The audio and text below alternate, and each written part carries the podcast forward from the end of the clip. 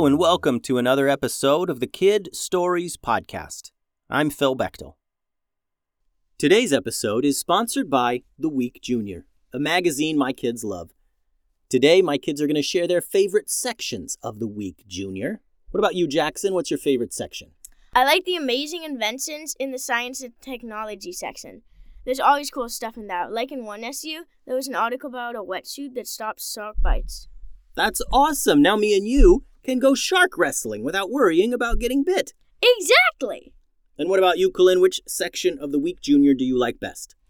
Um, I like the how-to section because they always have good food recipes we can make. And there was that one painting how-to. And I like the one where it's a fake headline or a real headline, and you have to decide if it's real or not.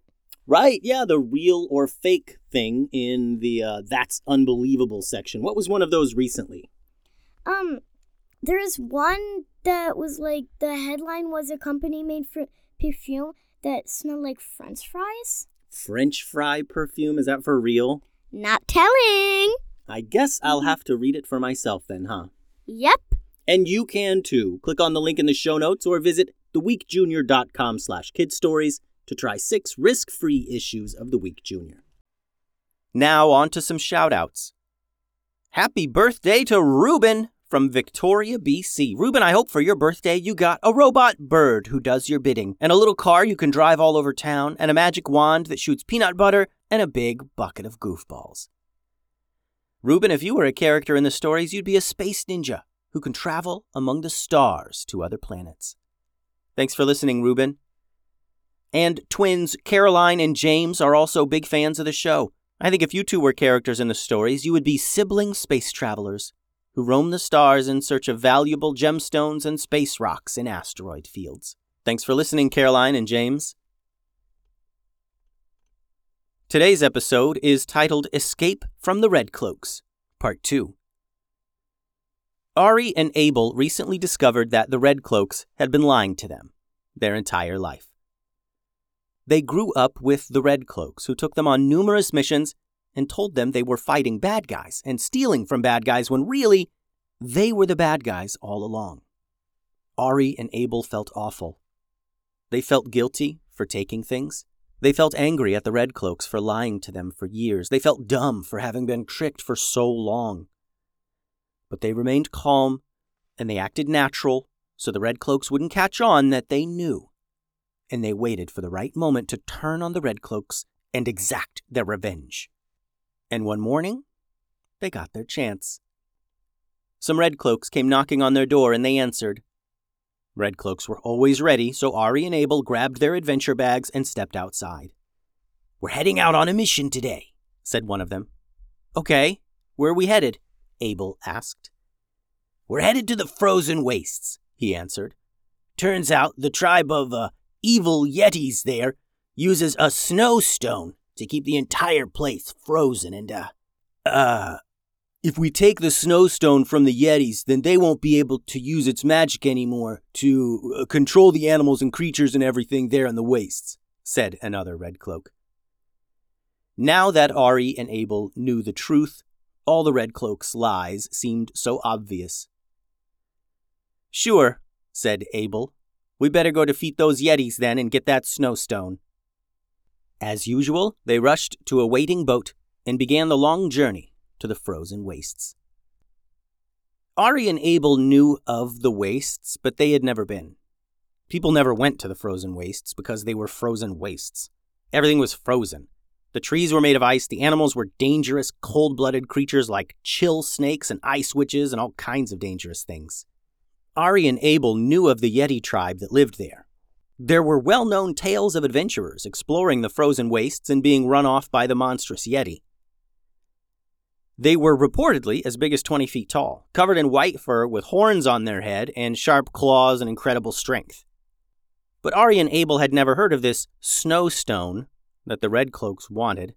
They figured it was probably some kind of powerful magical artifact with ice powers.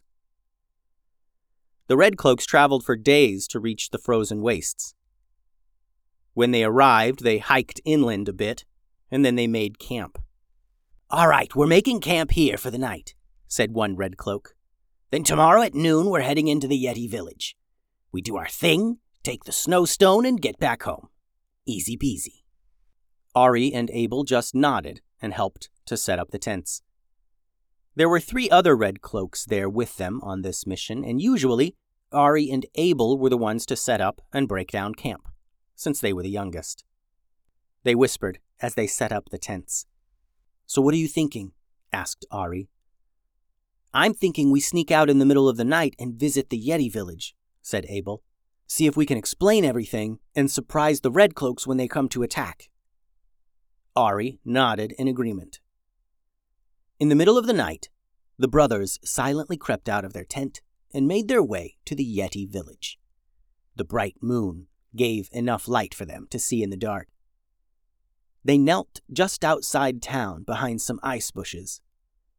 The Yeti village was just like a human village, except everything was bigger. The buildings were bigger, the walking paths were bigger, and that made sense since Yetis were huge. "So, what do we do now?" Ari asked. The boys had not really considered their options since they didn't know what to expect. They had never been to a Yeti village before, and as they crouched down in the darkness, they thought about what their next step should be. Should they creep in and find someone to talk to? Should they just walk right into the village like it was no big deal? Before they could decide what they were going to do next, it was decided for them. A loud huff of breath sounded behind them, and they turned to look over their shoulders. Standing right at their backs was a monstrous Yeti. It stood twenty feet tall, towering over the brothers. "Hello," said Abel.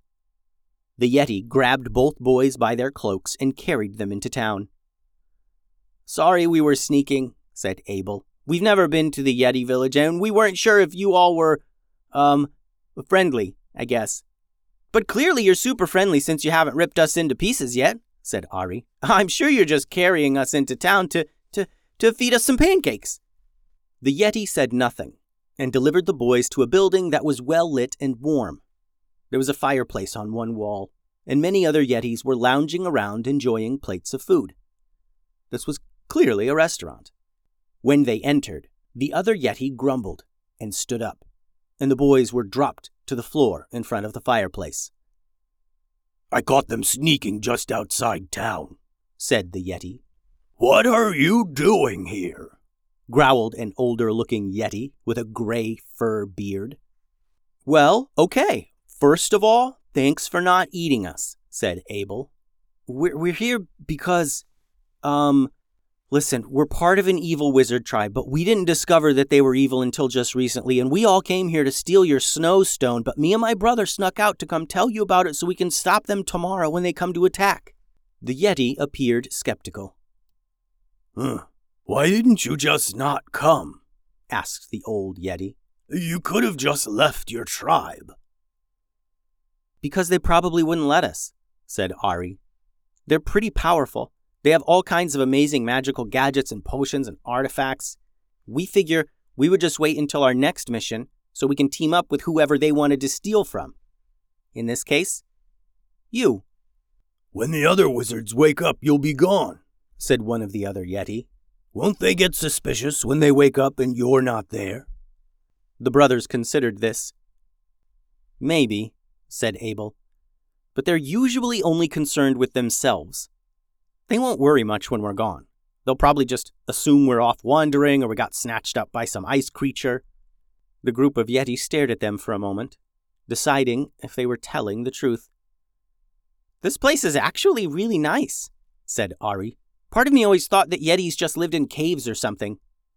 "Like wild animals?" asked a Yeti. Yeah, yeah, like senseless beasts who just live in caves and try and eat anything that moves," said Ari. "Ari, you're not helping," whispered Abel. "So if we assume you're telling the truth, what's next?" asked the old Yeti. "Well, we tell you everything we know about the wizards who will come to attack tomorrow, and we set traps and make a plan to defeat them," said Abel. The Yeti all walked over to another part of the room and huddled up, whispering in loud, deep Yeti voices. "You think they believe us?" Ari asked. "I don't know," said Abel. "Either way, they don't seem too mean." What do you think the pancake situation around here is anyway? Asked Ari. The pancake situation? Asked Abel. Yeah, the pancake situation. This is clearly a restaurant. Do they serve pancakes? Asked Ari. Abel just rolled his eyes and wondered what would become of this risky mission. A few minutes later, the Yeti crowded around them once again. We are choosing to believe you, said the old one. But if we find out you're lying to us, then we will make a burrito out of each of you. You have burritos? Ari asked excitedly. Dude, have you ever rolled up bacon and eggs in a pancake?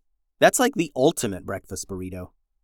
The Yeti rolled their eyes and dispersed, gathering equipment they thought would be helpful. Ari and Abel explained the other Red Cloaks' abilities and some of the artifacts they knew had been brought here to the frozen wastes. They made plans to dig some trenches and set up some traps around the village.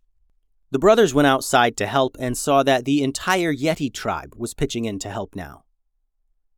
The Red Cloak wizards that brought them here were powerful, but with the Yeti's help they had a chance to defeat them and maybe be free from the tribe for the first time in their lives. Abel, what are we going to do if this works? Asked Ari. I mean, where do we go next? Don't worry about that now. Just focus on getting this place ready. They'll move in to attack in just a few hours, said Abel. So the brothers and the Yeti worked through the night and into the morning, preparing for battle. The end. Thanks for listening, friends. The website is kid stories podcast dot com. Send all your drawings and things to kid stories podcast at gmail dot com. Adios.